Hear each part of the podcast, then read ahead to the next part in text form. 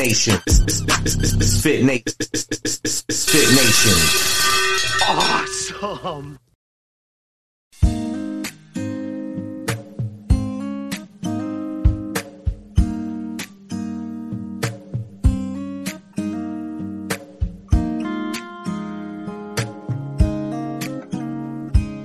Dancing in the kitchen, you singing my favorite song. Swinging on the front porch, just laughing at the dogs.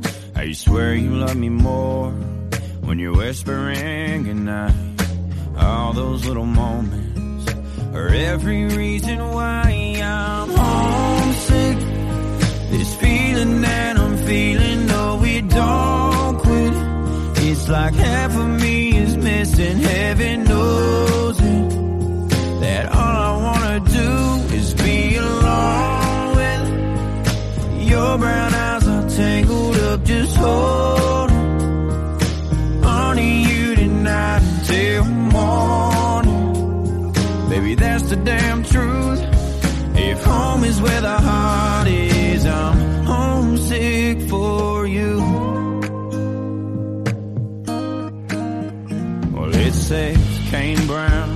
sign with a line out the door. They sold out some little town I've never been before. Yeah, they're screaming my name. Guess it's what we dreamed about. But out here singing about you, baby, all I'm thinking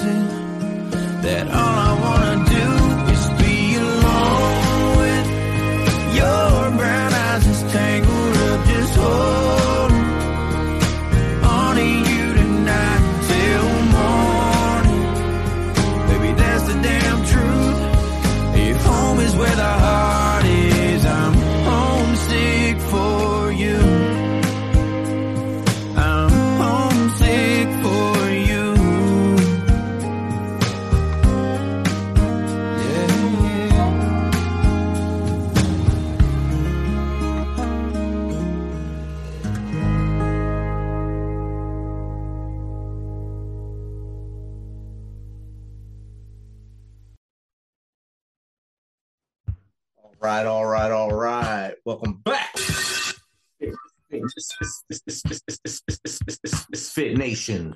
If you're a veteran and you're struggling or feel like you are leading a path towards the darkness, stop and think about those who are around you. Think about how they truly value you, how they will miss you. You are not alone. You need to talk to someone. Someone will listen to you. If you feel like you will be a burden to someone or feel embarrassed to talk to your friends or family, call the, the hotline at 988 and take option one if you're a veteran. Don't make a permanent solution to a temporary problem. If you're a new listener, thanks for joining us.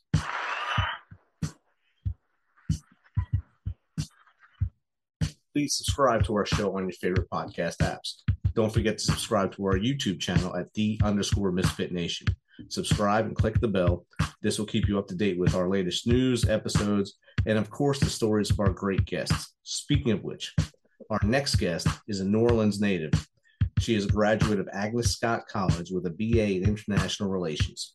She has lived in Mexico City, uh, Mexico, and Central America for several years and has worked as a computer software trainer, graphic designer, editor, and writer.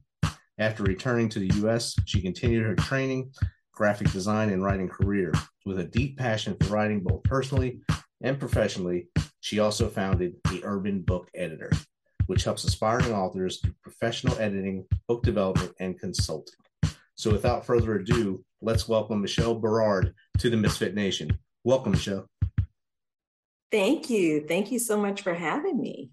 Oh, it's awesome to connect with people. Uh, I, I love how we're all able to do things like this now, and it, it's kind of evened up the playing field for the little guys like me, little podcasts, to say, hey, I'm talking to great people, better people than I think even Joe Rogan is these days. So I feel good. well, I appreciate that thought that I might be better than some of the folks that Rogan's talking to. Um, no, I think technology has really democratized communications on a lot of levels, including publishing, you know, the podcasting industry, et cetera. It's it's great. Yeah, it definitely is the equalizer, I like to call it. So, and mm-hmm. I just mm-hmm. had another guest uh, talk to him. He went to school at Tulane in, in New Orleans. And so it's kind of strange. You, you said the same exact word. He said democratize as well. That's all. so that's good. Well, that's uh, that must be a, a, like what New Orleans brain, like a single brain thing going on. A single line right down the street there. Yeah, I heard mm-hmm. it too. Go, go, go. so, if you don't mind, tell us a little bit about uh, your backstory to how you got this passion mm-hmm. to help help people publish to where we are now. Wow. Well, I have a wide and varied background, as you could tell from my bio, and that probably doesn't even give uh, half of it because I've always had a tendency to kind of grow positions around me. I didn't realize how much I loved computers and technology until my senior year and didn't have money to stick around in school and switch gears. So I always found a way to get into technology. The first way to do that was through computer graphics. So that's how I started working in computer graphics, doing sales presentations, things that nature, uh, publications internally for the organizations that I work for, learned about, you know, peer-to-peer networking, all kinds of stuff like that, just by, you know, having the interest and fortunately working for small groups most of the time where you get to wear a lot of hats.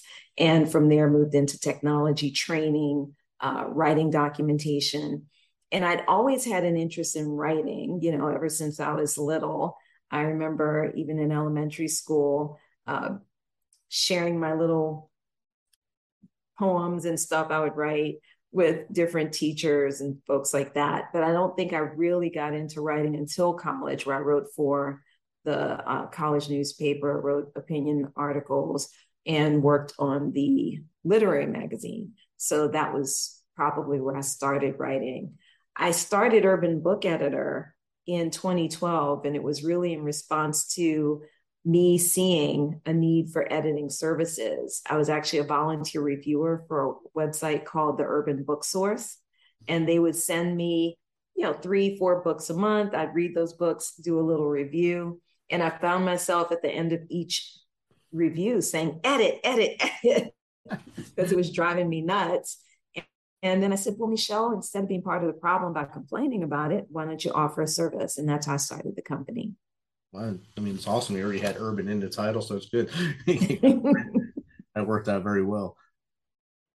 Were you based in Atlanta when you uh, were volunteering as well? Yes. Yeah. So I was uh, in scenic Snellville, Georgia, just east of Stone Mountain. Yes. And uh, it was great because it was, you know, quiet. We lived right near the woods. So it was really nice for sitting down and just reading for hours on end. And it was really good to focus on work and you're right outside the hustle and bustle of what is the craziness of Atlanta and the highway systems there. So exactly. you get to unwind a little bit. That's good. Good times there. Mm-hmm. So, do you think that uh, writing is uh, like we talked about the equal playing field? Do you think it is equal for those young kids that are in urban settings as compared to those that are in suburban or even rural settings? Well, you know what? Some of that is an education piece, right? Um, and I'm biased. I'm going to let you know ahead of time. I'm I'm biased about the education system. I am not a huge fan of our public school system in some ways. I don't think that it serves the children as well as I think it might have, you know, 20 plus, 30 plus, 40 plus years ago. And I, I, think it's partly that there are so many kids with a lot of uh, home issues that teachers are dealing with, but also I'm not as confident in some of the teachers just based on my experience with them. Uh, but I'll I'll say that I'm I'm biased about that. And so I worry that a lot of the kids don't have the foundation that's strong enough in the English language, the written language in particular. And based on what I see coming through from an editing perspective, I can tell the difference between where people are from by the kinds of um, errors that they make. Yeah. Yeah. And and kind of uh, their verbiage, how they would uh, try to explain their writing to you at that point. You can automatically, without even looking at them or their name, you can probably say, "Oh, I know right where you live. You live in the Lower East Side. I know where you're from."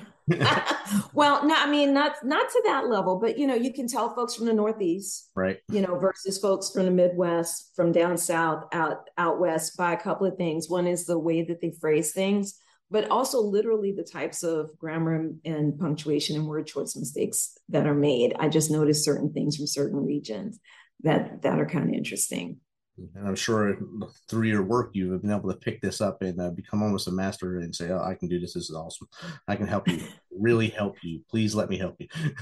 yeah, I hope that um, people find the work that I do helpful. It's it's um, important to me that people share their stories. I I don't know. I have a fundamental concept, and that is that a lot of the stress and strife that we experience in our culture and not just here in the United States, but around the world, is because people don't know one another. And we think we're very different when in reality, we're all basically the same. We all want the same things. We all want to be healthy. We want to be happy. We want to have good lives for our children. And I think if we understand that about one another and we understand each other's struggles, that helps us with that. That's why I love that technology has democratized communications and has made it so much easier for regular people to share their stories. Right, and then that's why I started this platform was one to let veterans share their story because a lot of veterans mm-hmm. keep it all bottled up, and they're itching for that way to get that purpose out, to get their story out there. So I mm-hmm. started that, and then they asked me to bring on experts like yourself. How do I write a book? How do I edit a book? How do I get things done? So I've been bringing a lot more editors, a lot more uh, book uh, professionals, a lot more musicians, everyone in to try to help them. And now it's kind of like a free for all of everyone telling their story. So I, I get to learn a lot and meet a lot of awesome people. Well, I think that's awesome what you're doing for veterans because veterans have unique stories too that really need to be told because people who are not veterans like myself, I don't come from a military family. I have so much that I learn by reading my clients' books through, you know, during the editing process. I learned so much from my clients. And then, you know, they can share that to other people. So one of my clients actually was, well, he was a veteran later, but he wasn't writing about his veteran, his time as a veteran. He actually grew up as a military brat. and he started sharing his stories. He wanted to write these stories really for his family, you know, kind of like a little uh, keepsake for them. And I read it and I was like, I don't know, Bernard, I think you have something that you can actually sell. And he's been very successful sharing those stories because he was growing up in the military, you know, as, as, as a kid of a military family during the 1950s, dealing with segregation, later dealing with, you know, all of the changes in the United States, experiencing some of that in Germany when his dad was sent overseas. And so his perspective is is really interesting. And he's just got all these kind of um, I want to call them sweet novella type, you know, type stories, little vignettes that capture a, a particular time in history. And all that was so valuable, you know, to for him to share. And I'm sure for him, especially you said the 50s, 60s, 70s, it was a tumultuous time to just even be a military brat at that time. And then he decided to join after that, I'm guessing, which he's a veteran later in life.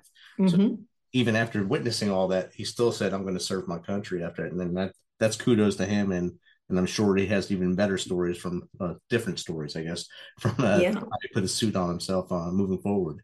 Yeah. A lot of people can't say that they've been through both sides, and those who survive being the military brat and still want to do it, my hat's off to them.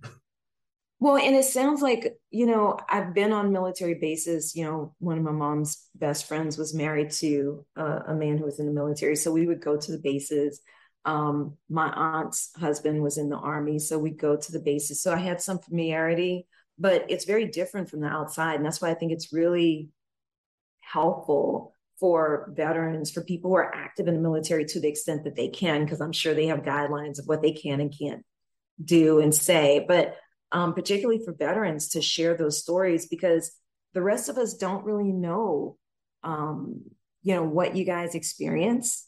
You know what I mean? And what's really interesting too is you can bring something so valuable even to the world of fiction, not even just to memoir or, you know, history, but to really do neat things with fiction that just bring up the creative juices of other people. And I know my kids used to love to sit down and read fiction all the time when they were little.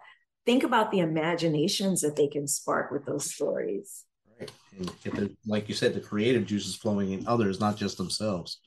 Exactly, exactly. So it's really, I think it's really important for veterans to share their stories because a lot of times those stories are kept isolated. Yes, and that's the whole reason I started this to open that chest and get them mm-hmm. breathing.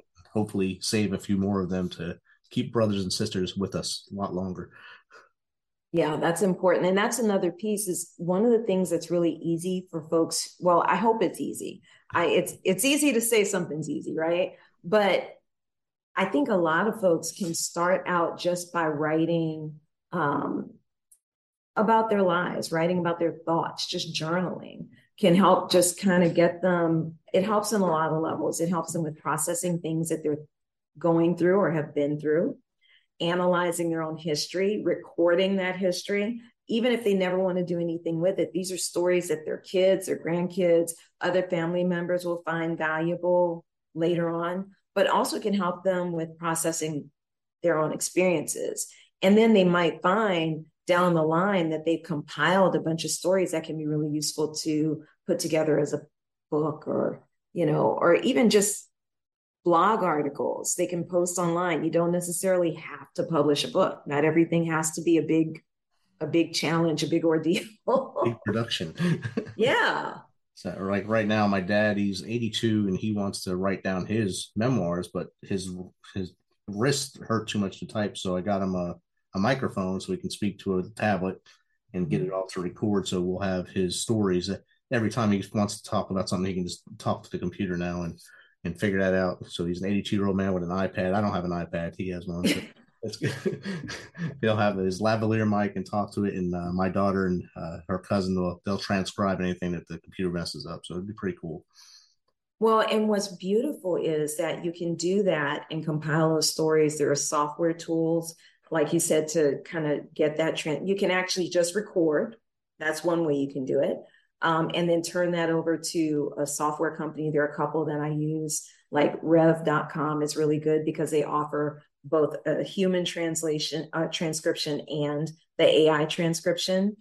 There are software tools like Otter AI and a whole bunch of others that you can use and even word these days you can actually record right into word and it will try and transcribe it. So it's it's so much easier um, than it ever was before to get those stories whenever the moment strikes you you know the mood strikes you to go ahead and say something. Definitely and be able to like you said before have it those stories for the next generations to learn lessons that you might take to the grave and not have shared with everybody. So that's why i try to tell people don't keep everything inside share what you've learned so others don't make the same mistakes. Yeah, I tell my kids all the time, I want them to make new and exciting mistakes. I don't want them to make the ones I did. Yeah, don't repeat what I did, please. well, you, you, you had uh, three children plus your pit bull, mm-hmm. plus you run a successful business. How do you find the time to manage all that that web of stuff to get going every day and move move all those pieces and get it going?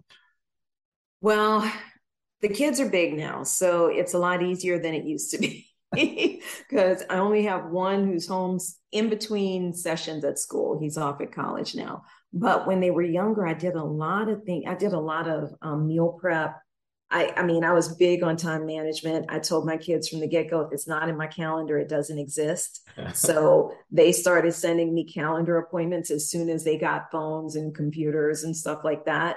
Because uh, that's just how we had to do things. I couldn't be in three different places at once so i had to be very organized about things so that was one of my big things was always being very aware of where i needed to be when and actually now i'm a little bit of a slacker by comparison because you know when it, now it's basically just just the pit bull in me, just Abby and me. Uh-huh. So I have a much more laid back schedule by comparison.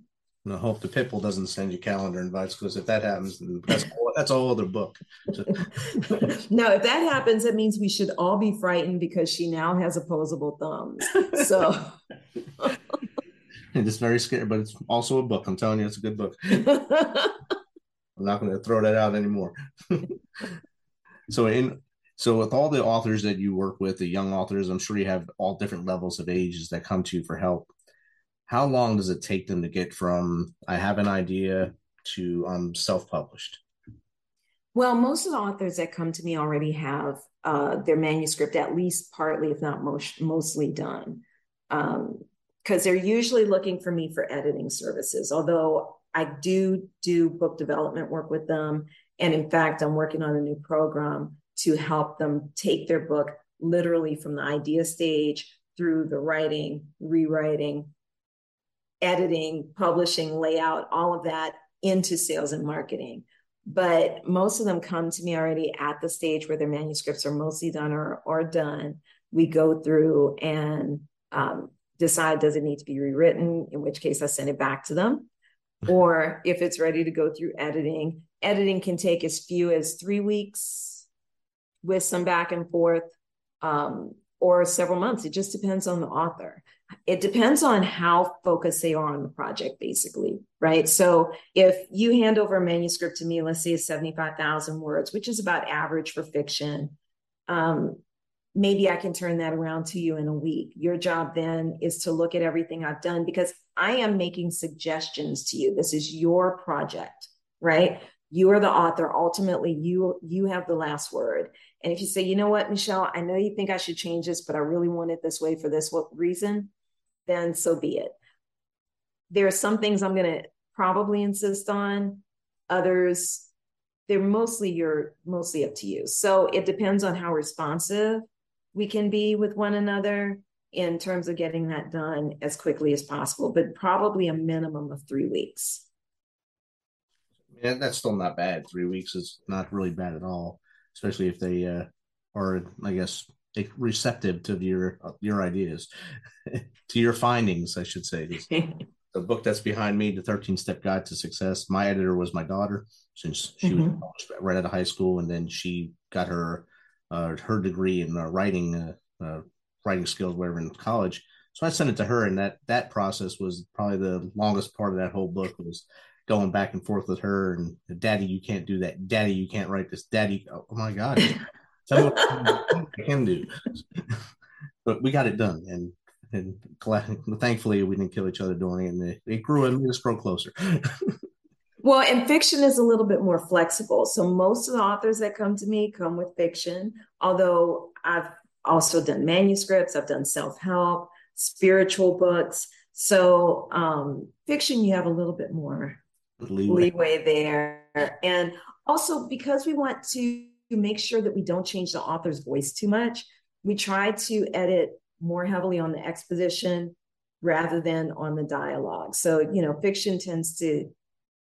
like I said, we try to, to be very mindful of letting the author's voice and their characters' voices come through.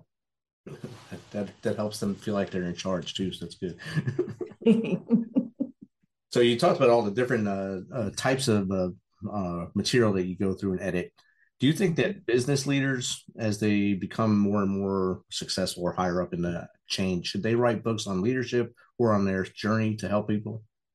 Well, it really depends on where they're moved. I mean, I think it's really valuable for business people to write books because number one, they need to share that knowledge. It shouldn't be locked away just in their brains and only accessible to the people who work directly with them. That's the first thing. But it also helps them to establish themselves as thought leaders in their industry. So that can actually help to raise their profiles. It, it's like an extra calling card, particularly if they decide they want to go into consulting later or if they want to uh, go into starting their own business as opposed to working with someone else's business, that really helps to show just how much they know and how they've been able to be valuable.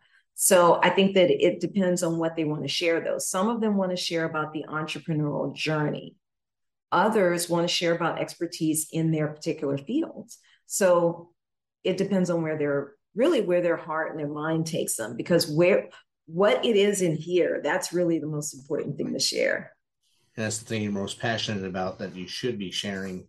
If it's something that you hate, it's not probably good to write about. So probably. I mean, you can write about epic failure, I guess, if you did something for so long and it didn't work, and say all this all this failure led me to this where I am now successful.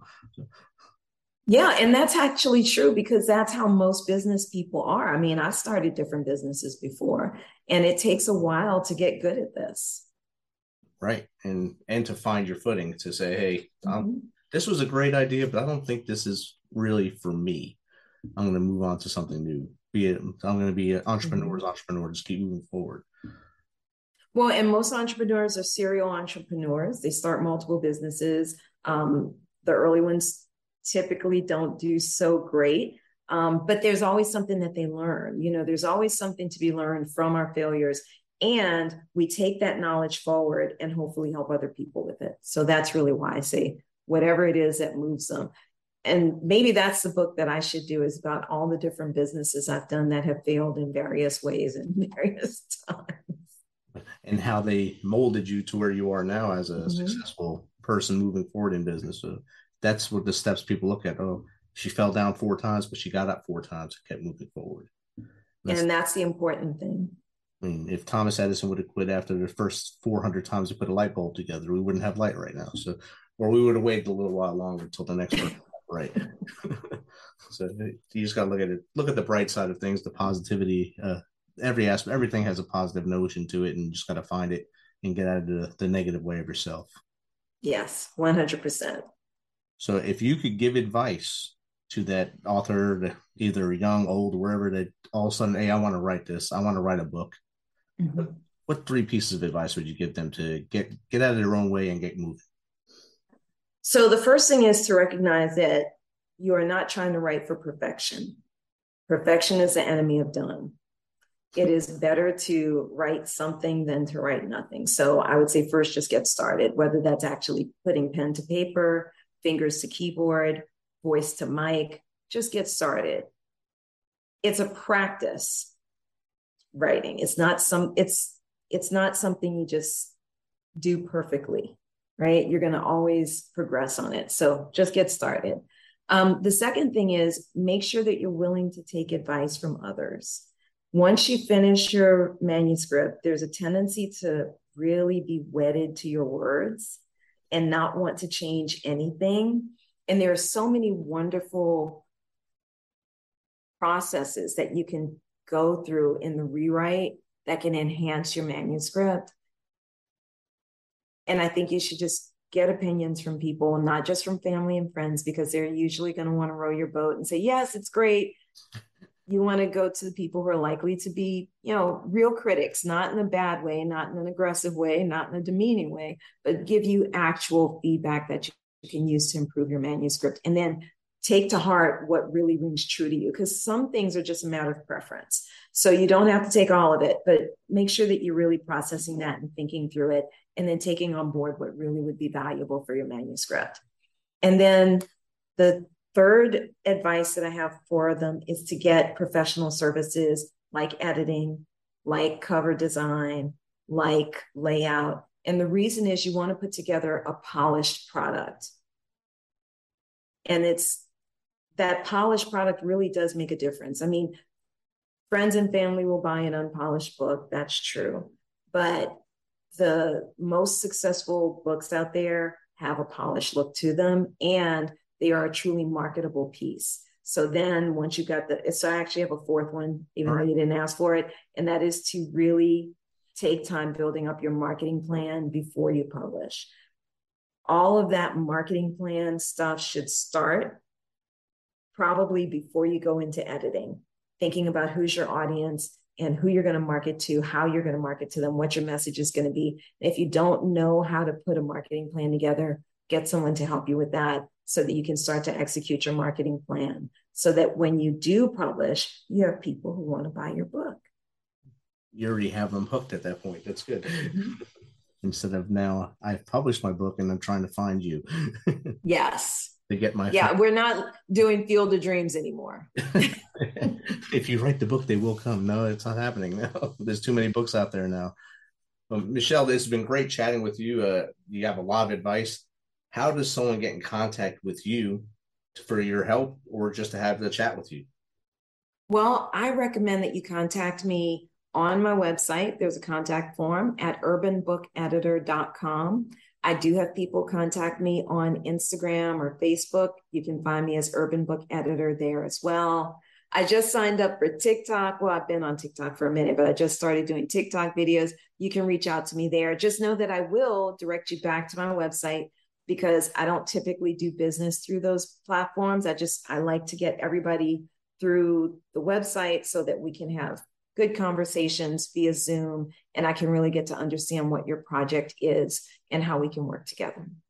Awesome. Thanks for sharing that. And uh, hopefully our listeners uh, grab some of that advice, even though you, get, you gave me four the bonus round. That was good. And they grab all your advice and everything else we talked about as well should help an aspiring author to get in the right the right path and move towards uh, publishing a book. And I thank you for all your advice. No, thank you for having me. I appreciate it. And I really hope that your veteran listeners will consider writing books. We need those stories out there. It's important that they share them. Thank you.